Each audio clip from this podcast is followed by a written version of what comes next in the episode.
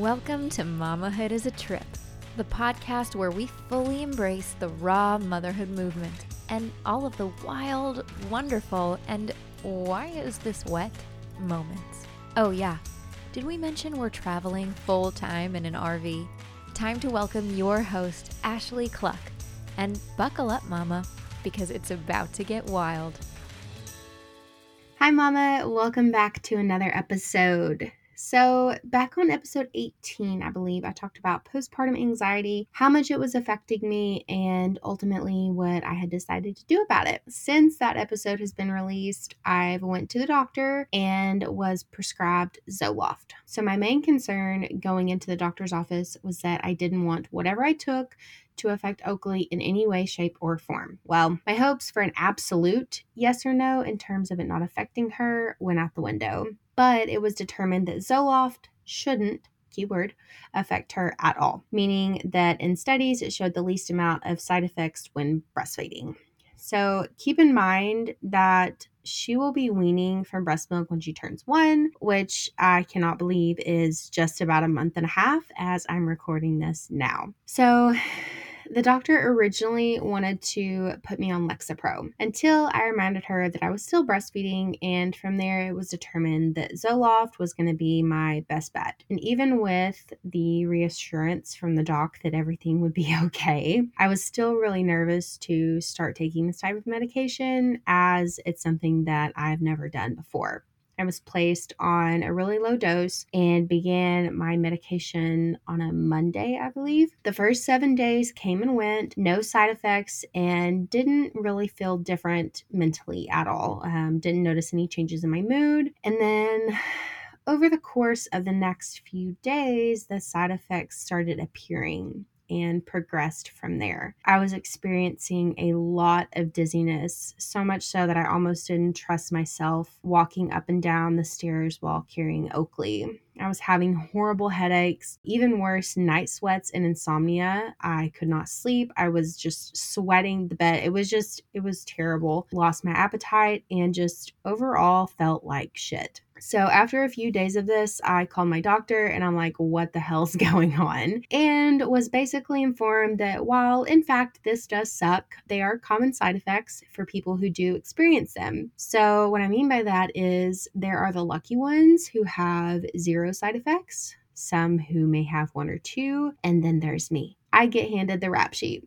And on top of all this, while researching the side effects, I discovered that Zoloft can cause increased intraocular pressure. I had to look this up and angle closure glaucoma. That wasn't something discussed at the appointment and I am suspect for glaucoma already. I don't know if you guys follow me on Instagram, but I talked about going to the eye doctor for the first time in like a decade a couple months ago. I have horrible eyesight. I knew that, but it was confirmed. And using the words of my eye doctor, suspect for glaucoma. I have a pressure test tomorrow. Like, what? so, after sharing this with my gyno, she advises me to call my eye doctor to determine if I should wean off the medication. And honestly, I was like, um, lady, I've been on this for like nine days. Do you really think it's necessary that I go through this eh, like every other day weaning process? And she was like, absolutely, because your mind can do some weird thing, like weird things if you go cold turkey. And I'm like, all right, I trust you. So um, I called the eye doc and they recommended that I go ahead and wean off until we get the results back from my pressure test and then go from there. But here's the thing even if my pressure test results come back and they're like, okay, you can restart that medication, I really don't think that I will be returning to Zoloft. I can't remember the last time that I felt that bad. I was miserable. That is definitely the first time that I have been sick like that in a really long time, but sick period since having Oakley. And that was so tough to take care of her. Of course, Jake works long hours, and so it was really tough to take care of her. But of course, as a mom, you get up, you do what you got to do. And then I also, so she started sleeping terribly around the same time that my side effects showed up. Um, she would go to bed about 7.30 7 7.30 and then she would wake up like screaming at 5 a.m she'd want to nurse a little bit and then she'd fall back asleep. And she did this over the course of probably five days which like i said is about the same time that my side effects showed up. So i'm not saying that the medication caused that but i'm not not saying it either because who knows. Of course, she's also got a lot going on. She's going through leaps and bounds and getting teeth and all, you know, she's got a lot going on too, but I just wanted to throw that in there because I'm questioning it. And on top of all that, I had freaking strep this week, which of course caused my throat to be really sore. I was having a lot of trouble swallowing. So put that on top of loss of appetite and I basically wasn't eating because it just hurt. I didn't have an appetite. It was I was a hot mess for about a solid week. I went to the urgent care and she was like, um, are you around any school age children? And I'm like, not normally, but we're up here in the city and we're visiting my sister in law. And she has uh, one kid who goes to school, another kid in daycare. And she was like, Yeah, they probably brought that home to you. so I don't know. I know there's a lot going on right now strep, RSV, the flu, COVID. I mean, COVID, you, every, all the respiratory problems are going on right now, but I haven't had strep since like high school. I'm going to try something different after we wean from breastfeeding and I don't have to worry about anything I take affecting Oakley. I am really interested in CBD for anxiety.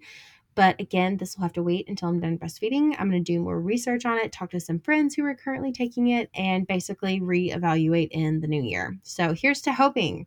Here's to hoping that I find something that works for me. Thank you so much for tuning in today. I wanted to share this update because I feel it's important that we bring mental health to the light as moms as much as possible and share our stories and the processes we go through to get us in the right headspace. Until next time, stay wild, mama. Thanks so much for listening to this episode of Mamahood is a Trip. Be sure to follow the podcast wherever you're listening so you don't miss one mamahood moment. Follow along on Instagram at Mamahood is a Trip and head to our website at www.mamahoodisatrip.com to learn more and get involved. Until next time, stay wild, mamas.